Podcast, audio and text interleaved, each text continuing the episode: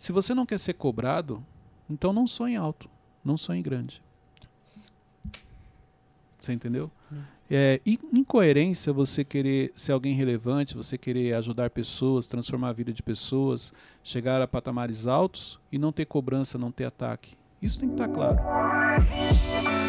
Bem-vindos ao MentorCast, eu sou Cleiton Pinheiro e você vai aprender tudo aqui sobre autoconhecimento, gestão das suas emoções e gestão de pessoas. Eu estou aqui com a equipe do Instituto Destiny, hoje a bancada está completa. Aqui na minha frente, Ramon. Obrigado, Cleito, pelo convite. Você deu uma, uma oportunidade pro Ramon. Uma nova oportunidade. Ele me veio em cima da hora, hoje eu vou gravar. Eu falei, ó, vou ver se tem espaço aí. Isso aí, controla pra mim, por favor. É. Isso aí. Teixeirinha, você vai dar oportunidade pra ele, porque ele, no último episódio ele ia ficar no banco. Não, é porque seria injusto se ele, só por um, só por um erro, Entendi. a gente, uma nova agora você tá dando de bom moço. Entendi. Sim. Você julgou a atitude, não a Isso, pessoa. isso, claro. Ah, lá do Teixeirinha, continue assim. Lucas Aguiar, também conhecido como Teixeirinha. Fala, gente, tudo bem? E aqui, menino Wesley, o inenarrável. Gente, é um prazer inenarrável estar aqui novamente. Vamos fazer um bonequinho do Wesley, né? Criar um personagem, bonequinho do Wesley Vai virar 2022. meme. Não mandaram no meu direct. Ah, tem que sair o bonequinho dele, o bonequinho do inenarrável. Logo a logo as vendas estarão abertas. Isso aí. Gente, olha só. Nosso primeiro episódio aqui de 2022 e eu quero fazer algo diferente hoje aqui com vocês. Então hoje eu não trouxe tema. Olha que legal. Hoje eu vou abrir espaço para uma mentoria exclusiva para vocês. É, só que a gente vai falar muito sobre autoconhecimento e é importante que as perguntas que vocês trouxerem que elas sirvam para o público também, assim como vocês já fazem. Mas hoje eu quero abrir espaço para uma mentoria. Então não sei o que vocês vão perguntar, não tenho um tema definido, mas vamos trazer para a questão do autoconhecimento para ajudar, para contribuir com as pessoas que estão nos acompanhando. É, antes de, de começar a ouvir a pergunta de vocês, eu queria falar algo sobre autoconhecimento. Gente, o autoconhecimento é fundamental. Uma coisa importante que eu entendi no meu desenvolvimento, então assim, igual eu já falei para vocês, eu tinha minhas crenças, eu tinha os meus complexos, eu tinha os meus medos, eu tinha os meus traumas, os meus gatilhos, a minha insegurança. Então assim, é, eu, é como se eu tivesse criado um personagem para o Clayton, onde eu me, me escondia atrás daque- daquele personagem que eu criei, como se fosse uma arma- armadura. É, eu tinha uma necessidade de aceitação, eu tinha complexo de inferioridade e, graças a Deus, claro, dentro desse meu processo de conversão, quando realmente eu conheci a Jesus, mas a inteligência emocional me ajudou bastante. Por quê? Porque eu comecei a olhar para minha história, eu comecei a entender muita coisa. Então, assim, isso é importante vocês entenderem a importância do autoconhecimento. Cleito, mas foi difícil? Então, depende do ângulo que você quer olhar. Porque se eu falar para você, olha, foi fácil. Porque eu estou olhando por um ângulo de processo, de crescimento, de amadurecimento, de maturidade. Não foi difícil. Exatamente, porque eu quero olhar e falar que foi difícil.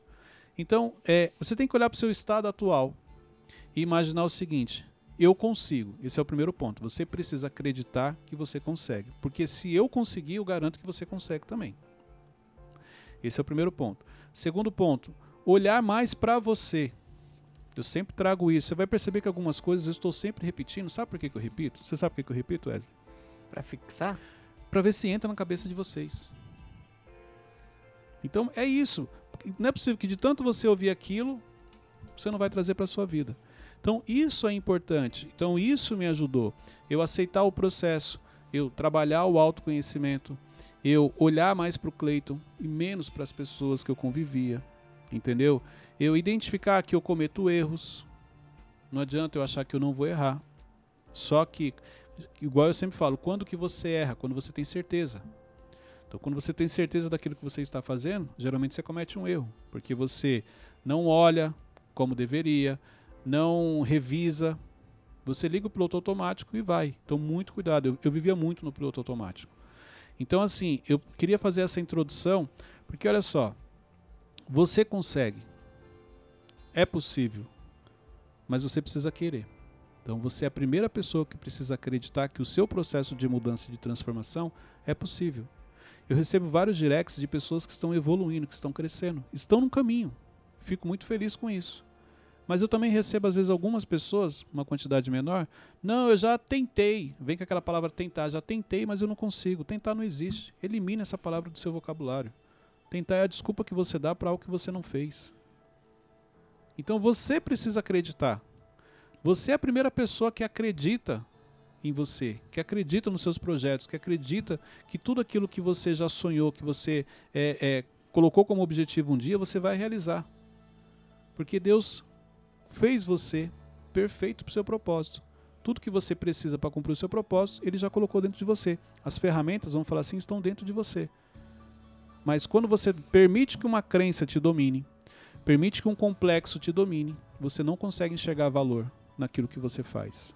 E aí o autoconhecimento não vai fazer parte da sua vida. Então trabalhe o autoconhecimento. Como? Primeiro, acreditando que você consegue, acreditando que você é capaz. E aí você vai perceber como a sua vida vai mudar. É através do, do tempo que você vai ficando é, é, mais não, especialista no autoconhecimento? Depende. Exemplo, você com a pouca idade que você tem, pela convivência que você tem com a gente, seu, autoconhecimento já é um nível bacana. Tem pessoas com 50 anos que ainda não têm um autoconhecimento, como deveria. Uhum. Todos têm, possuem um autoconhecimento. A questão é quantos por cento você se conhece? Qual é o percentual que você consegue falar de você com assertividade? Não é mais o que você acha. Entendeu? Então tem pessoas que se conhecem 50%, 30%, outras se conhecem 80%. Você entendeu? Então não tem a ver muito com a questão da idade com o tempo, e sim do qu o quanto antes você vira essa chave e começa a trabalhar isso na sua vida. Exemplo, eu comecei com 35 anos, 36. Então isso quer dizer que até os 35, 36 eu não tinha um conhecimento como eu tenho, um autoconhecimento como eu tenho hoje. Eu posso falar que eu me conhecia 30, 20%. Por isso que eu tinha os meus complexos. Como que você mede esse, essa, essa porcentagem? Pelo nível que eu estou hoje, olhando para o Cleiton. Olhando para a história do Cleiton. Você já se conhece 100%? Não, não posso falar que eu me conheço 100%, porque quase todo dia vem algo assim que eu, caramba, é isso. Uhum. Era por isso que eu agia dessa maneira. Então isso é importante. Muito cuidado, porque quando eu achar que eu, que eu já me conheço 100%, eu não preciso mais me aprofundar no assunto. Quando você tem certeza de uma coisa, você vai pesquisar sobre aquilo? Não. Quando você tem certeza de algo, você pede ajuda? Não. Então, muito cuidado se você acha que o autoconhecimento é 100%, você se conhece 100%. Porque no dia que você chegar a essa conclusão, você não olha mais para dentro de você. Porque você acredita que você já se conhece. Eu acho muito difícil também uma pessoa se conhecer 100%, né? É, porque, a, porque às não, vezes. Não tem, olha só, você falou assim, como que você faz? Não tem um parâmetro, não tem uma regra aqui que eu vou falar para você, gente, ó, para você saber o percentual que você está, você vai seguir essa ferramenta. Não, não existe. Uhum. Mas é você olhando para você, identificando os seus gatilhos, as suas habilidades, o que você faz bem, o que você precisa melhorar, entendeu? Isso vai te ajudar. Qual é o momento que você consegue controlar as suas emoções? Qual é o momento que você não consegue? Qual é o ambiente que mexe com o seu estado emocional? Qual é o ambiente que não mexe? Tudo isso é autoconhecimento. É, eu tenho uma pergunta, é, mas vai fugir um pouco do assunto. Não tem problema, vou abrir uma exceção para você. É, olhando pro ano que passou, é, eu tava fazendo umas análises minhas e eu tava vendo que eu fiquei na média, sabe? Eu não era o baixa performance, mas eu também não era o alta performance. O que, que eu posso fazer para me tornar o alta performance? Qual foi o sentimento que você teve depois que você fez essa análise? Tá tudo bem. Não, eu fiquei, nossa, foi um ano incrível. Mas olhando para a equipe, acho que eu era o, o mediano. Qual foi o sentimento que você teve? Ah, foi tipo, eu posso me melhorar. Então, mas como você se sentiu quando depois que você fez essa análise? Ah, fiquei ok, mas eu posso melhorar. Então, existe uma grande chance de você repetir isso novamente em 2022 e continuar sendo mediano. Como você analisou, não estou falando que você é, Uhum. não é a minha análise, é a sua. Então, dentro da sua análise, existe uma grande chance de você terminar 2022, realizar uma análise e chegar à conclusão que você foi mediano ou abaixo da média. Nunca acima. Por quê? Qual o sentimento que você teve? Ah, foi ok, mas Não. eu vou melhorar esse ano. Se foi ok, eu não preciso melhorar. Se fosse inconformismo, né, já é diferente. É isso que você Hum. tem que entender. O sentimento de, ah, foi legal. Cleito, ó, não foi ruim, mas, cara, também não foi aquelas coisas. Foi ok. Eu não fui o melhor, mas eu também não fui o pior. Entendeu? Então, não gerou inconformismo. Você não chegou no nível e falou assim, cara, eu não acredito que eu perdi oportunidades em 2021. Eu não acredito que quando eu, eu faço a minha análise do meu desempenho, eu consigo ficar na média. Mas, ó, a minha análise que eu fiz, é, eu comecei a pensar, nossa, foi um ano que eu poderia ter ido muito além. Mas aí eu comecei a refletir o ano todo. Mas, Mas o um que eu ano te perguntei é o seguinte: sentimento. O sentimento foi o seguinte, cara, foi bom. Não houve um inconformismo. O inconformismo que eu tô falando não é você ficar é, é, com perfeccionismo, tipo assim, anulando tudo que você fez de positivo. Fiz coisas positivas, mas, cara, não quero repetir isso. Porque esse sentimento de, ah, ok, tá tranquilo, você pode repetir isso neste ano sem perceber. E ao final dele, você chegar e falar assim: é, foi bom, fui na média. Foi bom, mas também não foram aquelas coisas, entendeu? E como eu posso trabalhar pra isso mudar agora? Então, defina o que você espera de 2022 e com clareza. Parâmetros, é, como que você vai acompanhar isso, estabeleça, além dos objetivos que você está estabelecendo, é datas para você cumprir isso. Então, exemplo, você pode colocar 10 objetivos é, que você consegue acompanhar para você poder avançar e evoluir. Exemplo, o que precisa acontecer em 2022 para você concluir o ano e falar assim, foi um ano excelente. Isso, isso te ajuda. Uhum. Entendeu? Se você perguntar assim, Cleito, como é que foi 2021 na sua análise? Eu fui bem. Foi um dos melhores anos em termos de crescimento, de produtividade. Glória a Deus por isso. Mas foi um ano de muitos processos também, de grandes desafios. Você consegue lembrar de 2020? Consigo. E 2020? Foi um ano ruim, porque foi um ano mais ou menos. Foi um ano que aconteceram coisas boas, mas eu cometi alguns erros. Não erros de errar, vamos falar assim, ó, errei nisso daqui, erro de negligenciar, eu poderia ter feito melhor. Eu consegui em 2020, eu lembro que eu fiz uma lista, uma listagem, isso aqui me ajudou para 2021. Vou até compartilhar aqui com vocês, acho que eu falei isso para você, Ramon. Em 2020 eu fiz uma lista de todos os erros que eu cometi, que eu identifiquei naquele ano. E se eu não estiver enganado, foram 25 erros que eu identifiquei. Coisas assim, extremamente importantes, que quando eu falo errar, não é que eu fiz algo de errado, eu deixei de fazer algo Uhum. que eu sabia fazer. Uhum. Então eu negligenciei. E eu lembro que eu anotei 25. Cê- E isso me ajudou muito para 2021. Você tem um exemplo básico, assim, só pra gente? Exemplo básico, É, só pra gente mensurar. vamos lá. Eu não fui tão intencional como eu deveria. Cleito, como assim intencional? Vou explicar. É, eu, eu, eu, eu estava fazendo as coisas assim, não, mas Deus está no comando. Não, vamos ver o que vai dar.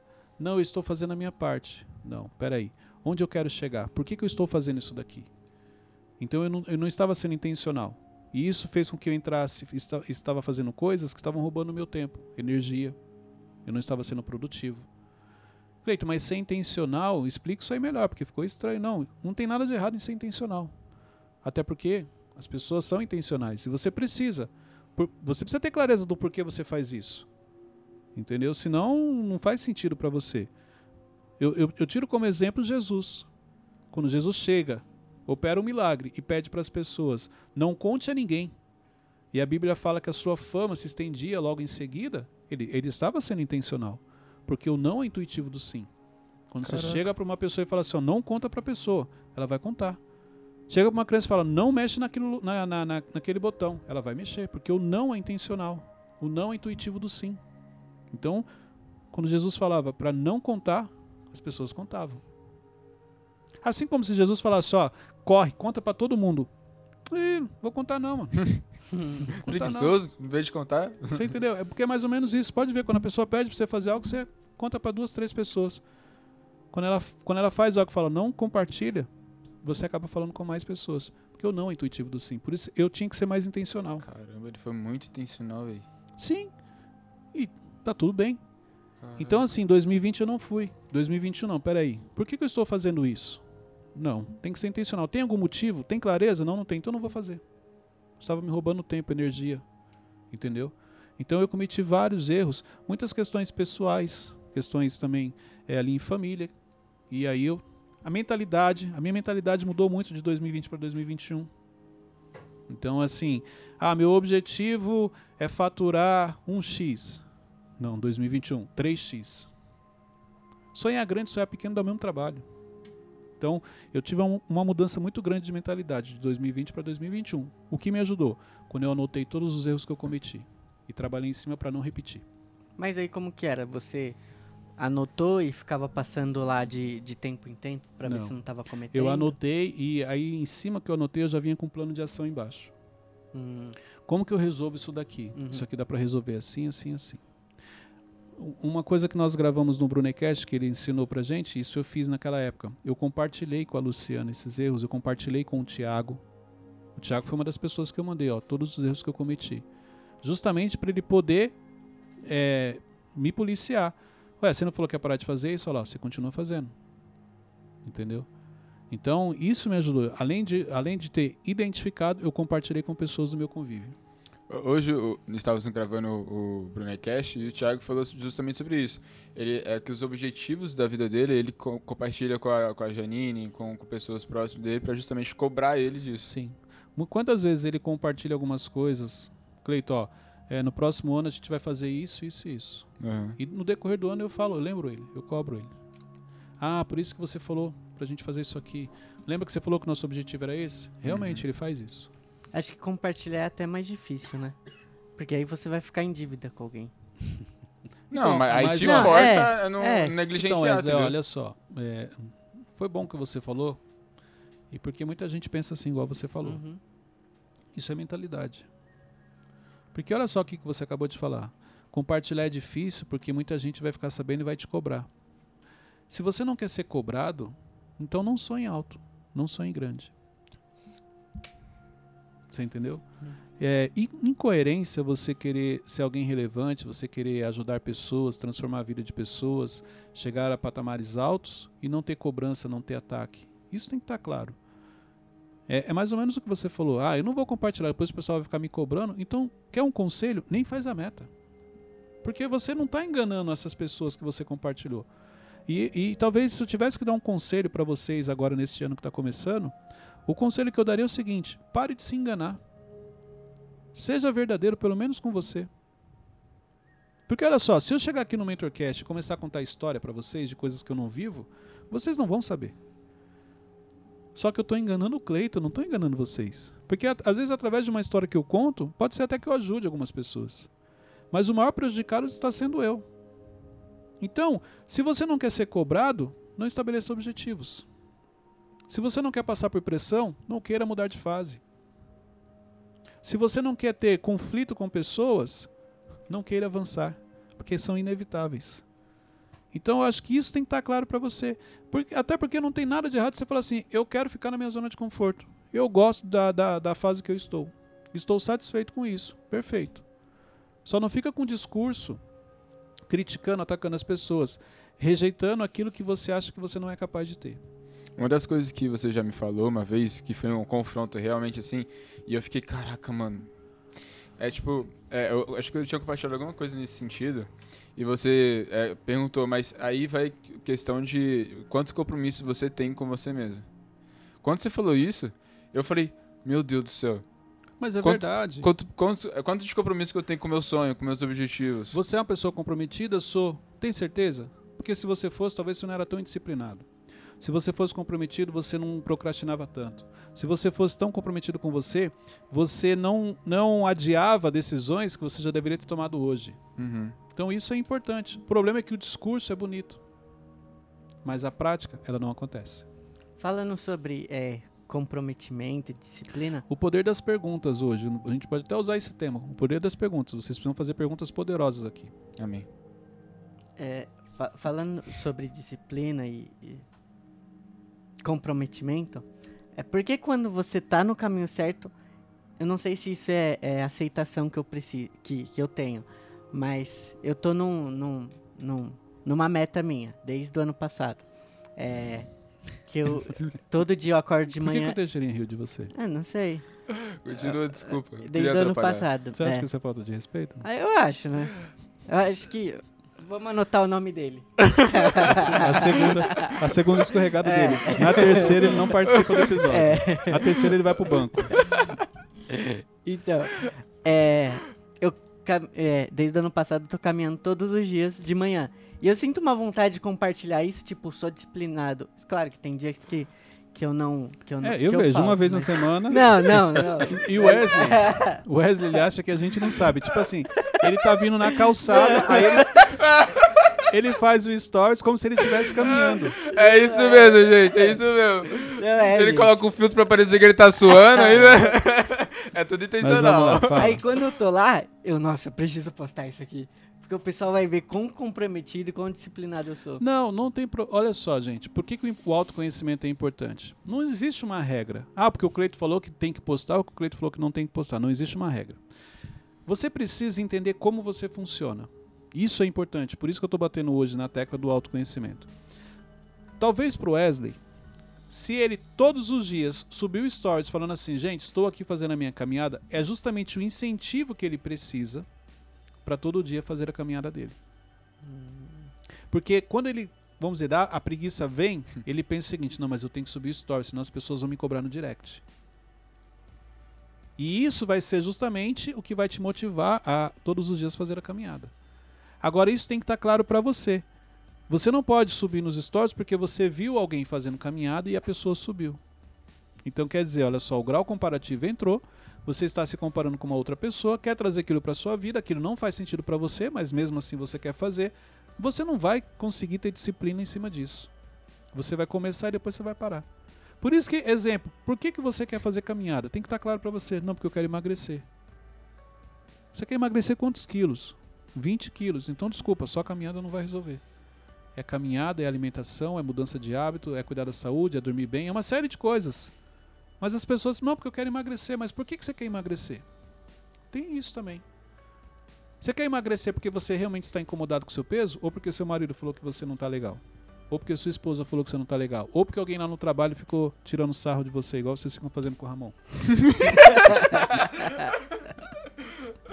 Desculpa, Olha. Ramon, desculpa. Isso é importante. Não, realmente, eu quero emagrecer. Porque não tem certo ou errado. Realmente, eu quero emagrecer porque lá no trabalho as pessoas estão tirando sarro e isso me incomoda. E eles têm razão, porque eu tô fora do peso. é um Agora, o- incentivo, Ramon, tá vendo? Agora o problema é. o seguinte, é você falar assim, não, eu quero emagrecer porque ah, é porque eu quero, porque eu gosto de cuidar da saúde. Você nunca se preocupou com a saúde, agora você entendeu? Então, fale a verdade pra você. Fala, Deus. Você não é obrigado a compartilhar com as pessoas as suas verdades. Mas pra você, você precisa falar a verdade. Porque quando você está estabelecendo uma meta, peraí, por que, que você está escrevendo isso daí? É uma motivação sua ou é alguém que mexeu no seu emocional, alguém que te desafiou, alguém que te feriu e você quer provar pra pessoa aquilo que você está buscando fazer? Isso é importante. Isso vai te ajudar. Quando, quando eu comecei, eu comecei porque eu queria ter mais disposição no dia. Aí eu emagreci e foi tipo uma consequência. Eu fiquei super feliz. E E, parou. mostrou que eu conseguia ter disciplina. Ele parou. Não, não, não, não parei, gente. Mas é isso. Então você não começou porque alguém disse que você tinha que começar. Você começou porque você teve o entendimento que aquilo te traria mais disposição. Por isso que você continua. Mas você vai ver que teve outras coisas que você começou a fazer por influência de outras pessoas que você já abriu mão, você já largou, você já deixou de fazer. Verdade. Cleiton, se você falou aí que 2020, 2021 você acompanhou uma evolução na mentalidade, né? Como é que a gente acompanha ou essa evolução, ou estabilidade, ou declínio? Como é que eu posso fazer esse comparativo? Pelos resultados. Então, é, existem várias maneiras de você avaliar os resultados. Você pode avaliar, exemplo, quantas pessoas de níveis acima do meu me conectei neste ano? É um parâmetro. Quanto que eu faturei este ano? É outro parâmetro. Eu tive receita extra? Eu tive alguma renda extra que eu comecei que antes eu não tinha? É um parâmetro. Quantos países eu conheci? Quantas cidades eu conheci? É, existem várias maneiras de você avaliar o, o seu cenário, entendeu? Você tem um parâmetro. Olha, eu nunca tinha andado de avião. Em 2021, eu fui para três países diferentes. Um exemplo. Então você consegue identificar que você avançou. Entendeu? Olha, eu nunca tinha me conectado com pessoas de um outro nível. Em 2021, eu consegui me conectar com duas pessoas que eu julgo ser importante. Não importa se ela é para as pessoas ou não. Para mim, ela é importante. Então eu avancei. A minha network ela cresceu. Eu, eu nunca tinha ido num restaurante. 2021 eu fui em cinco.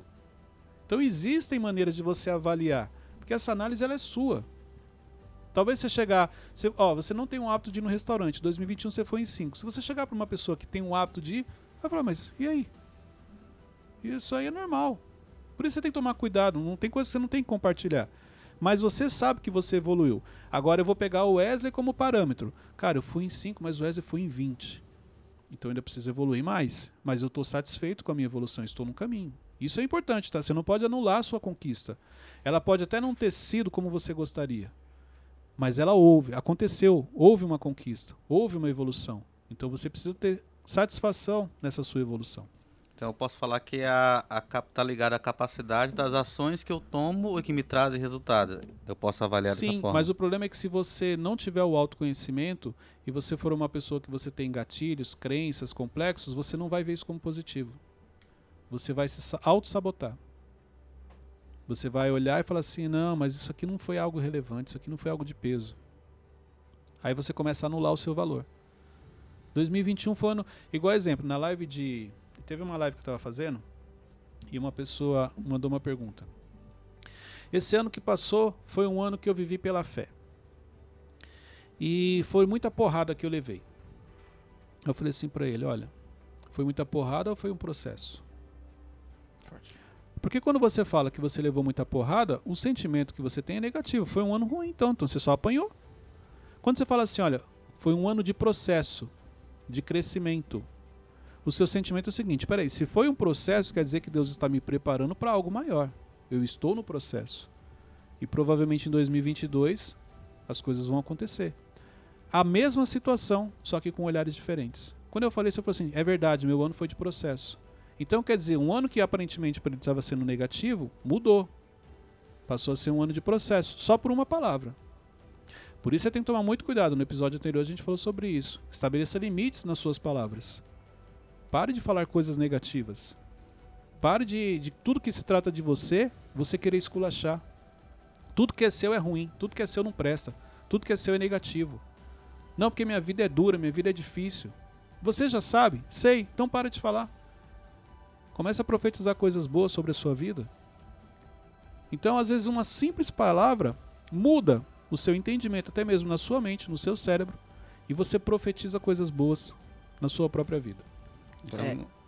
só é, pegando esse gancho aí, a pessoa que ela não desenvolve mentalidade, então, ela pode até alcançar um resultado, mas ela não vai saber o que fazer para manter ou multiplicar aquele resultado, é isso? Não, a primeira mudança, Ramon, acontece na mentalidade. Por que, que muita gente. Eu vou ter que falar isso aqui, já peço desculpas, mas eu tenho que falar. Por que, que muita gente tem mentalidade pequena, mesmo acompanhando o MentorCast, live, o Brunecast, Café com Destino, ela não avança, porque a, a mentalidade dela não mudou. Mentalidade pequena. Uma pessoa que tem mentalidade pequena é um grande desafio. Ela, você pode inserir ela num ambiente de pessoas de outro nível e ela viver nesse ambiente e mesmo assim a mentalidade dela não mudar. Porque a mentalidade dela é fechada. Ela não está aberta. Por isso que a mentalidade aberta te ajuda a crescer e avançar. Então, se a mentalidade não mudar, a primeira mudança acontece onde? Na mentalidade. Se ela não acontecer, não tem jeito. Quando você falou lá da, da ah, mas eu não vou compartilhar, porque depois as pessoas vão me cobrar, mentalidade pequena. Como você quer crescer e ser uma pessoa relevante sem passar por um ambiente de pressão? Então, isso é importante. Você tem que estar preparado para isso. É legal agora, as pessoas te mandando direct e tal. Imaginem o crescimento que vai acontecer em 2022. Você está preparado para isso? Toda hora a pessoa mandando direct. E quando as críticas chegarem? Porque elas chegam. Mesmo você sem intenção, sem maldade, você fala as coisas, as pessoas distorcem isso e começam a te atacar. Por quê? Pela sua relevância. Exemplo: vocês gostariam de ser o Neymar? Ter os resultados dele, sim. Ah, sim ou não? Ia ser legal. V vamos ser diretos, não, sim. Não, não, sim, sim, sim, Por que, que você gostaria de ser o Neymar? Pelo que ele mostra. Você? Ah, também. Jogador. Pelo que ele ganha. Do mundo aí. Viaja o mundo. Ele conhece todo mundo. Uhum. Ele pode fazer qualquer coisa? Pode. Não. Não. Depende. É, sim tem ou coisas não. que sim, que, que não. Tem coisas sim ou que não, mas ele tem dinheiro. Então, assim, ele consegue fazer muita coisa. É, ele pode, mas ele não faz pra não gerar... Ok, uhum. mas se você olha e fala, caramba, cara, o Neymar tem, tem várias coisas positivas em ser o Neymar. Por quê? Porque quem tá fora só olha o que é positivo. Só que, você já imaginou a pressão que ele sofre emocional? Uhum. Vocês já pararam para imaginar o nível de ataque que ele sofre todos os dias? qualquer coisa que ele postar, tem alguém para bater, tem alguém para falar mal. E são pessoas que, na sua maioria, não fazem nem 1% daquilo que ele faz. Não tem o resultado que ele tem. É. Estão sempre atacando, estão sempre falando mal. Então, se, se ele joga bem, as pessoas dão um jeito de criticar. Jogou, fez dois gols, mas podia ter feito três, quatro, pô. Ele perdeu dois na cara. Se ele joga mal, todo mundo cai matando em cima. Então, ele machuca, ele machuca e o pessoal. ele critica machuca, as pessoas falam que não, é nada, nem foi nada, é só porque É. ele queria sair fazer isso e aquilo. Então, olha o quanto emocionalmente é difícil você fazer algumas coisas. Mas quem está de fora acha que a vida dele é tranquila. Quantas vezes você já não ouviu essa frase? Mas ele ganha para isso. Uhum. Não tem problema. Para ganhar o que ele ganha, eu também queria passar por isso. Queria nada. Você, por muito menos, desiste de coisas da sua vida. Você não tem estrutura emocional. Por isso você tem que tomar muito cuidado com aquilo que você quer na sua vida, porque às vezes você não tá, a maioria das vezes você não está preparado. Então isso é importante. Você olhar para as pessoas, criticar, falar mal, mas e a empatia? Qual é o momento que você se coloca no lugar da pessoa? Qual é o momento que você para e pensa assim, se fosse eu, será que eu faria isso? Porque a gente sempre fala o seguinte, eu não faria assim não, eu faria diferente. Não faria nada. Não faria. Você por muito menos erra. Você por muito menos se entrega, você por muito menos desiste. Isso é autoconhecimento. Pare de olhar para as pessoas, pare de julgar as pessoas, pare de falar mal das pessoas. Autoconhecimento é o momento que você esquece um pouco da vida das pessoas e começa a olhar para você. Quem é você para estar falando dos outros? Quem é você para estar julgando alguém? Qual foi o momento que Deus falou assim: ó, você é juiz? Não, Cleito, Deus nunca falou. E por que, que você tem um hábito de julgar? Ah, porque todo mundo faz. Sua mãe já cansou de falar que você não é todo mundo. E até hoje você não aprendeu isso. Autoconhecimento é isso. É você olhar para você e se preocupar menos com as pessoas. É, eu tava novamente voltando para análise que eu fiz do ano anterior. é, eu percebi que teve erros que eu cometi. é, já aí tipo cometi o erro, consertei. Só que quando eu lembro desse erro, dá tipo um calafrio. Isso está se tornando algum algum algum Mas você Complexo? continua cometendo esses erros? Não, não, não consigo. Não, esse erro ele pode ter te trazido um gatilho, vamos falar assim. Então, quando você lembra dele, você treme, você fica dá esse calafrio que você falou, porque ele trouxe um impacto emocional muito grande na sua vida. E aí você, por medo que ele aconteça de novo, por isso que você tem esse sentimento. Mas foi um erro que assim não foi gritante. Foi algo pequeno e eu não consigo. Ele pode ter sido pequeno, mas te trouxe um impacto emocional grande. Hum, Entendeu? É tipo assim, Cleiton, ele poderia ter sido pior, mas o mesmo ele sendo pequeno, eu já fiquei emocionalmente abalado. Então eu não quero que ele de maneira nenhuma se repita. Existe uma grande chance realmente de você não cometer por causa do impacto emocional que ele trouxe.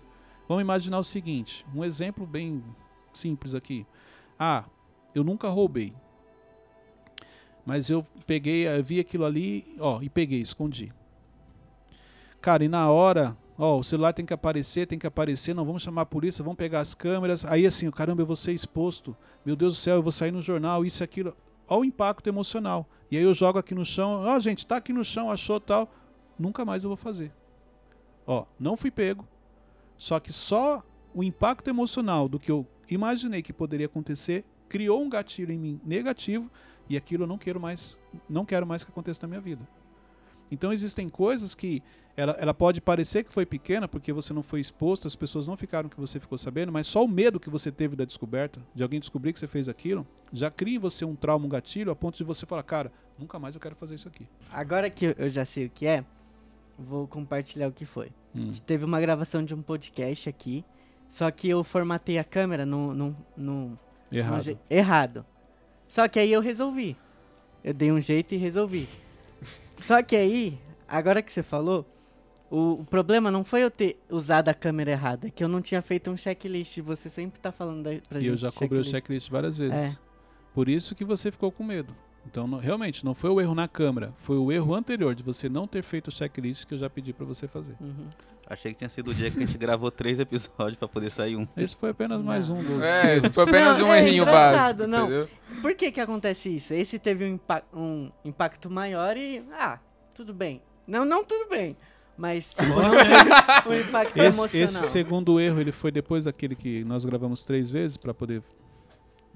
O- o- Não, foi antes. Foi antes daquele erro dos três, das três Foi, vezes? foi antes. Então, você vê que mesmo ele ter- tendo sido antes, você não levou ele tão a sério que depois você cometeu o erro de novo. Ah, não, não. Agora foi depois, O né? da- não, o antes foi o do, da gravação errada. Isso. O Então, é isso que eu perguntei. não fiz o checklist. Isso. Aí depois, mesmo assim, você não fez e errou de novo. Isso. Por- Então, por que, que ele trouxe o impacto? Porque assim, cara, se o Cleiton ficar sabendo, se o Thiago ficar sabendo, eles já falaram que eu tinha que fazer e eu não fiz. Por isso que ele te trouxe um impacto maior. Uhum. Porque você já tinha sido direcionado, você já tinha sido instruído, você sabia que o que foi falado para você faz sentido e é a maneira correta e mesmo assim você não fez. Então, por isso que você internamente entrou em desespero. Porque agora não tem justificativa, não tem desculpa. Você entendeu? Uma coisa é eu errar, mas eu não sabia que aquilo ali é um erro. Outra coisa é eu cometer um erro, sendo que as pessoas já me avisaram, para de fazer isso. Inclusive, para quem está ouvindo, isso aqui é importante. Tem muita coisa que tem algumas pessoas que estão ouvindo o Mentorcast. Tem muita coisa que você está fazendo que você já deveria ter aberto mão. Já falaram para você que isso é errado. Já falaram para você que isso está te prejudicando. E você insiste achando que você vai resolver essa situação. Vou te dar um conselho. Ouça as pessoas. Ouça os seus conselheiros. A sabedoria habita nos conselhos. Já te falaram e você continua insistindo. Qual que é o problema? Você depois não vai poder falar que você não sabia, Muito bom. porque você já foi orientado. Caraca. É, eu queria fazer uma pergunta em cima daquilo que você explica, Cleiton, sobre a- as etapas da mudança, né? Que é primeiro você identificar, depois você aceitar e você mudar. Peraí, antes de você fazer essa pergunta, porque vai, vai fugir um pouco, eu tenho uma pergunta que tem a ver com isso. É forte, Não, é porque senão vai fugir Ramon. muito, entendeu? Jovem. É que eles que mandam, a gente não manda É, Não, nada. desculpa, Ramon, porque Mas senão vai fugir No muito. próximo episódio eu pergunto, vai lá. Vai Não, lá. não, não, pô, porque vai surgir. Vai lá, vai lá. Tem a ver com essa questão de, de trabalho. É, como que eu meço minha produtividade? Então, como eu falei, existem várias maneiras de você medir a produtividade. A primeira delas, você está fazendo aquilo que pedem para você fazer, aquilo que você foi contratado? Enumere. Cara, me contrataram para fazer o quê? Isso, isso, isso, isso. Tá. Cinco coisas. Das cinco, eu estou fazendo as cinco? Estou medindo minha produtividade. Entendeu? Então não precisa Mas- criar Mas, muita é coisa. porque, por exemplo, um cara chegou em mim e falou que eu sou uma pessoa hiperprodutiva. Eu falei, mano, você tá voando. Aí, aí eu parei pra pensar e falei, mano, mas de onde ele tirou que eu sou uma pessoa hiperprodutiva? do Como? filtro mental onde? dele, do filtro mental dele, você é hiper- hiperprodutivo. Ou do grau comparativo dele, ele pode ter comparado exemplo, você com o Ramon. E ele Ah. achou que você trabalhava mais. Então são Faz dois sentido. caminhos. Faz sentido. Faz É o- sentido? Brincadeira. ou é o filtro mental dele, ou é o grau comparativo que ele fez. Para ele poder falar isso para você, ele te comparou com alguém. E aí na comparação, você ganhou dessa pessoa. Pode ser que sim, que você seja realmente, ou não, é porque ele não tem uma leitura, a régua dele é mais baixa, alguma coisa assim. E, e a característica da pessoa hiperprodutiva é basicamente uma pessoa que faz além do que é pedido. É isso? Uma das características é fazer além do que é pedido, claro. Mas o básico bem feito também. Uma pessoa hiperprodutiva, ela está sempre produzindo.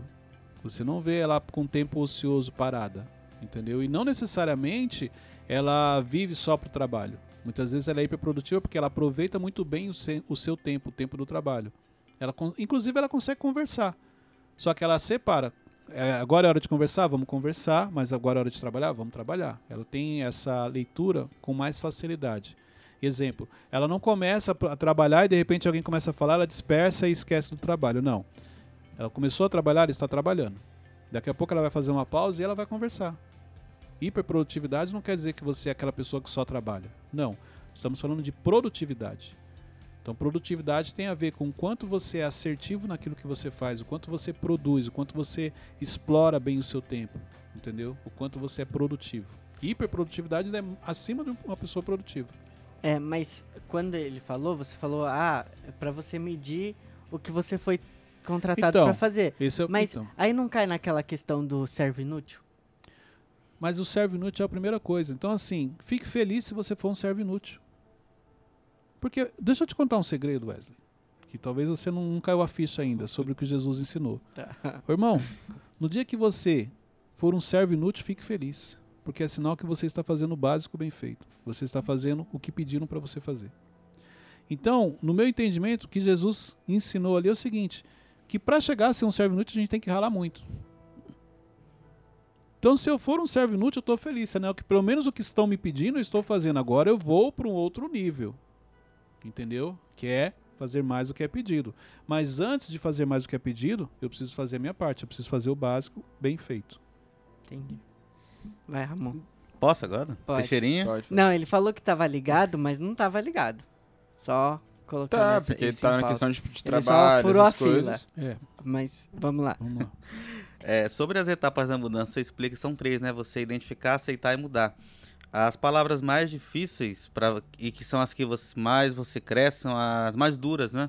Que é a palavra que te confronta e vem para às vezes expor um erro, mas também se você aceitar, você vai para o caminho certo. É, como é que eu blindo meu coração para quando a palavra dura vier, eu não recuar, mas praticar resiliência e avançar? Porque isso aconteceu até com Jesus, né? Jesus, ele, os discípulos disseram, duro esse discurso, quem é que pode suportar? Muita gente abandonou e deixou de avançar. Como é que a gente blinda o nosso coração para isso não acontecer e a gente continuar avançando em 2022? Jesus sabia quem ele era? Sim, Jesus sabia para onde está indo? sim. É isso. Quando você sabe quem você é e para onde você está indo, você consegue blindar o seu coração. Porque Jesus sabia que para que ele pudesse ressuscitar, ele teria que morrer. E o processo da morte seria aquele. Então, neste caso, ele sabendo o que precisa ser feito, ele passou pelo processo. E é ali onde ele consegue blindar o coração. Então, quando alguém chega, é mais ou menos assim, Ramon, para você entender. Quando alguém chega, igual quando ele foi preso, vamos falar assim, ele está sendo levado. Então tinha gente defendendo e gente atacando. Vamos, vamos imaginar que muita gente atacando ele. Cara, esse ataque aqui é o de menos frente ao que eu vou passar ali na frente. Você entendeu? Quando você sabe quem você é, para onde você está indo, falaram mal de você. Cara, isso aqui é fichinha frente ao problema que eu vou resolver ali na frente. Então isso ajuda a blindar o seu coração. Isso ajuda você não ficar discutindo com pessoas com coisas pequenas ou se distrair. Porque você está focado naquilo. E você entende que a pessoa está falando aquilo para você porque ela tem uma mentalidade, porque ela não sabe o que está acontecendo, ela não sabe quem você é, ela não sabe o processo que você passa, ela não sabe o preço que você paga. Talvez você no lugar dela faria a mesma coisa. Por isso que é importante você, você ter ciência da sua identidade, o autoconhecimento, você saber quem você é. Porque aí quando os- o dia mal chegar, vamos falar assim, a Bíblia fala aqui, o dia mal ele vai vir. Você passa, com, você passa por ele com mais tranquilidade, se podemos falar assim, porque no dia mal não, não tem como você passar com tranquilidade, mas você tem pelo menos mais clareza que aquilo é um processo e que ele é necessário frente àquilo que você vai viver lá na frente. E essas, é, por exemplo, falando dos discípulos, as pessoas que desistiram, voltaram atrás. tá? Tem muita gente que voltou atrás e a pessoa fica meio que cega, ela fica buscando uma segunda chance a vida inteira na vida, sendo que ela perdeu a oportunidade de avançar com Jesus ali. Sim, mas aí que tá. Isso aí serve para nos ensinar que pessoas vão estar ao seu lado o quanto aquilo é conivente para elas. O quanto aquilo é bom para elas. O quanto aquilo é, elas estão levando um proveito daquilo. Porque se você pegar todos abandonaram. Qual dos discípulos foi lá e, e bateu no peito e falou: "Não, você vai levar o meu mestre, eu vou junto com ele. Eu vou ser crucificado junto com ele". Al- alguém fez isso? Não. Fez? Não, só o João ficou com ele até o final. ficou com ele até o final, mas foi lá e não, vou junto. Não fez. O que que Pedro fez? Pedro que era, vamos dizer É. assim, o, o dominante, aquele que não pensava para falar, aquele que pensava e já tinha uma atitude. Protetor. O que que, então, o protetor, o que que Pedro fez? Negou. Fugiu. Fugiu, negou. Então, aí eh, nos ensina que na vida poucos realmente vão estar ao seu lado. Poucos estão dispostos a pagar um preço para estar ao seu lado no dia mal. É. A maioria só vai estar do seu lado enquanto você está falando sim, enquanto você está dando presente, enquanto você está facilitando a vida dela, enquanto ela está levando algum proveito. Quando o dia mal chega, você realmente descobre as pessoas de valor que Deus colocou na sua vida. O problema é que por uma necessidade emocional, a gente confunde isso. E acaba achando que as pessoas que estão hoje do nosso lado são pessoas de valores. E não são. Só que você só vai descobrir isso no dia mal. Não tem como se blindar essas pessoas? Tipo, ah, cara, eu- se você ser assim, ter um perfil desse Tem. jeito, as pessoas não Tem não- como você blindar guardando seu coração e não gerando expectativa. Não, mas eu falo, tipo, ah, se você for desse, se você tiver esse perfil, essas pessoas nem vão chegar perto de você. Não tem como, porque você precisa das pessoas. Se você não precisasse, Deus não colocava pessoas no seu caminho. Você imagina para Jesus como que, que é ele conviver com Judas, É, mesmo sabendo que Judas ia traí-lo. E o que, que ele fez? Desprezou Judas? Não. Expulsou Judas? Não. Uhum. Por que, que ele fez isso? O que você tem que pensar é o seguinte: cara, por que, que Jesus permitiu que Judas permanecesse ao lado dele? Porque Jesus quer nos ensinar algo. Na vida não adianta você achar que você eliminando algumas coisas você está livre daquilo. Para quem tem equipe, você pode ver no ambiente. Imagine num ambiente que tem uma pessoa má, uma pessoa que dá trabalho, uma pessoa que tem um comportamento ruim. Você manda essa pessoa embora, é só questão de tempo, um outro funcionário começa a ter o mesmo comportamento. Então tem coisas que são inevitáveis. Na vida você vai ter traição? Vai. Na vida vão ter pessoas que vão falar mal de você? Vão. Na vida você vai ter pessoas que vão buscar te enganar? Sim. Na vida tem pessoas que vão te decepcionar? Sim. Na vida tem pessoas que vão te abandonar no meio do caminho? Sim. Mas também na vida tem pessoas que vão facilitar a sua vida. Tem pessoas que vão te servir. Tem pessoas que vão honrar a sua vida. Tem pessoas que vão ser gratas a você. Então você tem os dois tipos de pessoa. E deixa eu te falar algo. O percentual positivo é muito maior do que o negativo. O problema é que a gente está sempre focando no negativo. E porque te feriram, a partir daquele momento você não acredita em mais ninguém. O problema é que uma pessoa te feriu, uma pessoa te traiu. Não quer dizer que todo mundo vai te trair. Então você não pode julgar por uma, um acontecimento ruim que você teve na sua vida e abandonar a sua essência, aquilo que Deus colocou de bom em você, simplesmente porque um dia alguém fez algo de ruim. Isso é importante. É, eu tenho uma pergunta sobre gatilho. Hum, pode falar. Você chega em mim e fala, Wesley, você tem tal gatilho. Aí eu paro pra escutar, vou, vou procurar saber de onde que é O esse que, que é gatilho. o gatilho? Ah, é tipo, você fala. Exemplo, fala, uma- fala algo que você não gosta que as pessoas falam pra você. hum, Uma palavra, um apelido, algo em você que você não gosta que as pessoas falem. Agora de cabeça. Dá um exemplo, dá um exemplo, porque se você falar o Teixeirinha vai ficar depois falando. Não vou não, te atingir. imagina. Tá doido. Dá um exemplo. Vou pegar um exemplo aqui. Tá. Vamos supor que você não gostasse que alguém brinque com você eh, algo relacionado ao seu óculos. Uhum. Porque você, quando você olha no espelho, você não gosta de usar óculos. Um exemplo. Tá bom. Pode ser? Pode. Beleza. Só um Então exemplo. vamos lá. Então assim, é, sempre que alguém chegar, falar pra você assim: "E aí, Wesley, tudo bem? Você, beleza? E esse óculos aí?" Sabe? Aí o gatilho dispara, porque você não gosta. O seu comportamento muda, o seu olhar muda, você vai falar: "O que que tem meu óculos? O que que foi? Do que que você tá falando?" Você já vai pra cima da pessoa. Cara, não, cara, calma, é que eu achei bonito o seu óculos. Achou nada, você quer tirar sarro. Porque ó, o gatilho disparou, você ficou cego, emocionalmente você mudou. E você quer agredir aquela pessoa. Tem pessoas que querem agredir, inclusive. Não só verbal, fisicamente Uhum. também falando. Isso é o que? O gatilho, ele disparou. Aí quando você vai olhar para sua história, você vai lembrar que a primeira vez que você colocou o óculos, quando você chegou em casa, seu pai olhou para você e começou a tirar sarro, brincando com você. Aí, cegueta, aí não sei o que, quatro olhos, aquela coisa. E aquilo se tornou um gatilho e virou um trauma na sua vida. Por isso que toda vez que alguém fala algo relacionado ao seu óculos, é como se você voltasse naquele momento que seu pai te expôs emocionalmente. Estou só dando um exemplo, criando uma história aqui. E por isso que você reage tão mal. Então, aí eu fui identificar da onde que vinha esse gatilho. Mas aí você me falou que eu tenho esse gatilho. Só que aí eu fui identificar, aí eu vi que eu aprendi esse gatilho contigo.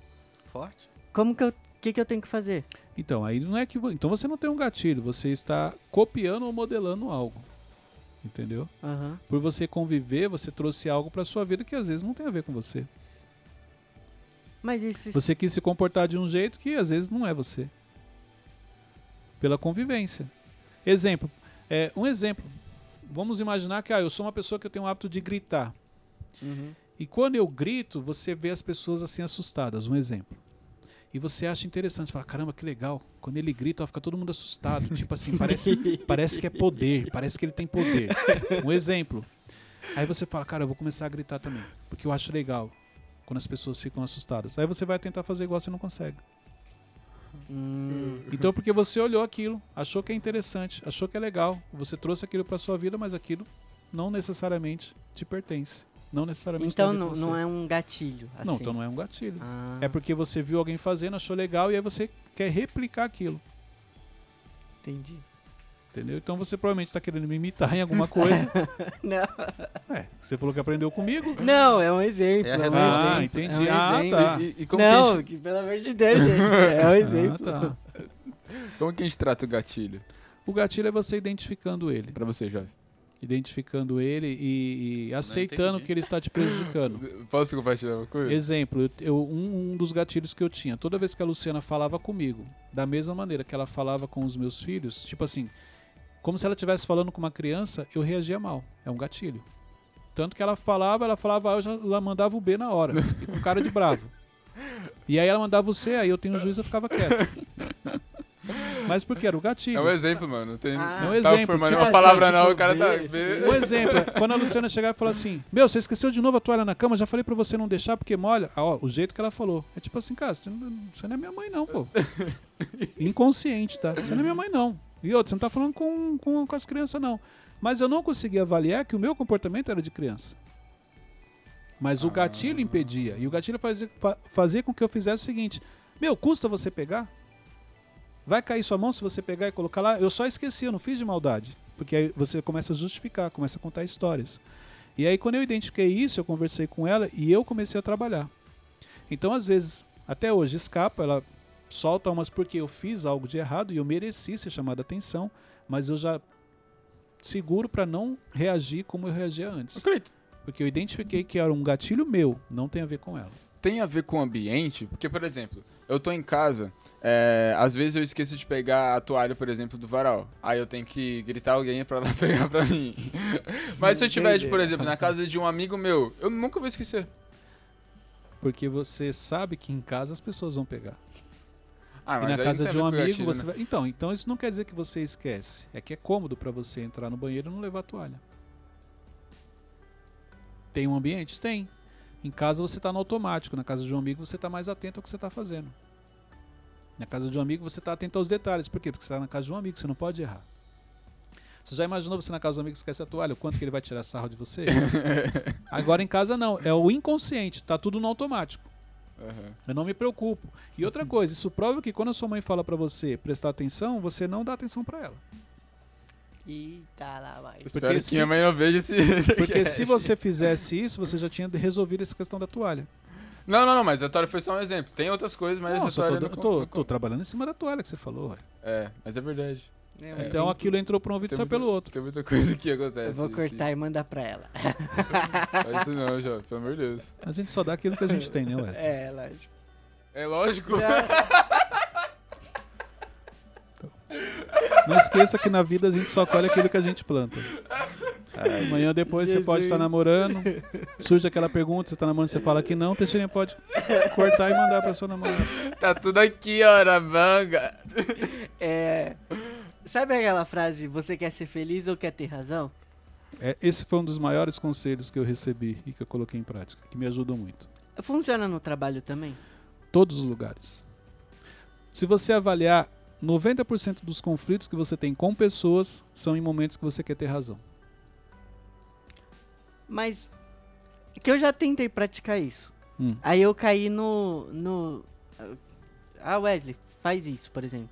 Aí eu. Não, mas isso não, não tinha que ser o que eu tô fazendo. Mas quero ser feliz ou quero ter razão? Vou lá fazer. Aí eu, caí, tipo. Não, Não, sabendo isso falar é, não. é exemplo, se isso vai te prejudicar, então você fala, cara, eu vou fazer, Uhum. mas na próxima pede pro Ramon porque essa é a função dele. Não quis ter razão, vou fazer, mas já orientei que não é minha responsabilidade. Mas isso, isso acontecer de novo. Aí eu vou cair cai- na cai mesma na zona, coisa. né? É isso que eu tô te pessoa. falando. Aí você vai falar, cara, mas eu já te falei que não é minha responsabilidade, mas eu vou fazer. Mas na próxima você passa com a mão. Aí é a terceira vez. Não, não vou fazer. Mas aí vai ser a hora que eu quero ter razão. Então, aí é o conflito. O que, que eu falei pra você? Ou você quer ser feliz, você tem ter razão. O conflito acontece quando você quer ter razão. Então, olha só, você está na razão. Você vai precisar provar pra pessoa, vai ter o conflito. O que, o que não vai acontecer? Ah, você vai falar, vai, vai, vai ter razão e a pessoa vai aceitar? Não. Toda vez que você quer ter razão, tem um conflito. É a escolha. Ou você continua então fazendo o que não é da sua parte, ou você vai ter que ter o conflito com a pessoa para explicar para ela, cara, isso não é minha responsabilidade, está me prejudicando. Então tem coisas que são inevitáveis. Entendeu? Entendi. Mas e quando, tipo, por exemplo, a pessoa talvez tenha uma mentalidade fechada e ela, mesmo que você falou, teve conflito, só que ela não. Gente, olha Tá só, é, é- sabe qual que é o ponto? Vocês levam muito ao, ao extremo, vocês que eu falo de um modo geral. Uhum. Então você sempre traz assim, não, mas e se a pessoa, cara, peraí, faz primeiro, dá o primeiro passo. Não deu certo, dá o segundo. Na maioria você resolve no primeiro, com sabedoria, com inteligência. Porque nessa de você, mas e se a pessoa mesmo assim não tiver inteligência emocional? Nessa é que você não faz. Porque você começa a julgar todo mundo sem ter inteligência emocional. Não, o Cleito ensinou que tem que fazer isso aqui, mas ah, é, quando eu- como eu falei, a pessoa que não tem inteligência emocional não, é, a mesma, é a mesma coisa para ficar fácil aqui o entendimento. Você consegue ajudar uma pessoa que não quer ajuda? Não. Beleza. Só que se você traz isso como uma regra para sua vida, sabe o que você faz? Você não ajuda mais ninguém. Porque você começa a deduzir que as pessoas não querem ajuda. Porque é o extremo. Ah, eu falei com o Ramon, ele não pediu ajuda, é como o Cleiton fala, só, tem, só dá para ajudar quem quer ajuda. Não, não é isso que eu falei, não. Eu falei que quando você busca ajudar uma pessoa e ela não quer, você não vai conseguir. Eu não falei que é para você parar de ajudar as pessoas. Porque tem muita gente que aceita ajuda sim, tem muita gente que pede ajuda, inclusive. Só que os extremos, ele faz com que você comece a julgar as pessoas todas da mesma maneira e todas no que te convém. Me convém não ficar ajudando as pessoas porque isso vai me tomar um tempo, uma energia. Então eu vou falar que ninguém quer ajuda. Tem que tomar cuidado com isso, com os extremos. Cleito, mas é e a pessoa, não, essa pessoa, se realmente acontecer na sua vida, com sabedoria e com inteligência você consegue, porque você já aprendeu vários conselhos aqui. Mas se você já quiser respostas agora, você pode trazer isso e generalizar para todo mundo e a partir daquilo você não fazer mais. Muito bom. Aí eu levo isso pra, como verdade pra minha vida e. É. Aí, Exatamente. Ah, não vou ajudar porque a gente só pode ajudar quem quer ajuda. Nessa você perdeu a oportunidade de ajudar alguém. Porque você nem chegou para essa pessoa e perguntou se ela queria. Você deduziu que ela não queria. É diferente. Gente, olha só. Chegamos ao final de mais um? Mentorcast. Não, meu amigo, nós estamos aqui já há quanto tempo? Ah, Mentoria já acabou. Eu te Olha falei, ó, oportunidade de mentoria. Hoje nós tivemos uma mentoria gratuita. A importância das perguntas, pode até colocar o título, a importância das perguntas, entendeu? E depois a gente pode criar um para explicar realmente como se faz uma pergunta correta, entendeu? Tem, tem vários exemplos de você realizar a mesma pergunta, mas de maneira diferente, você ter respostas muito diferentes. Então chegamos ao final hoje. Esse é o nosso primeiro episódio de 2022.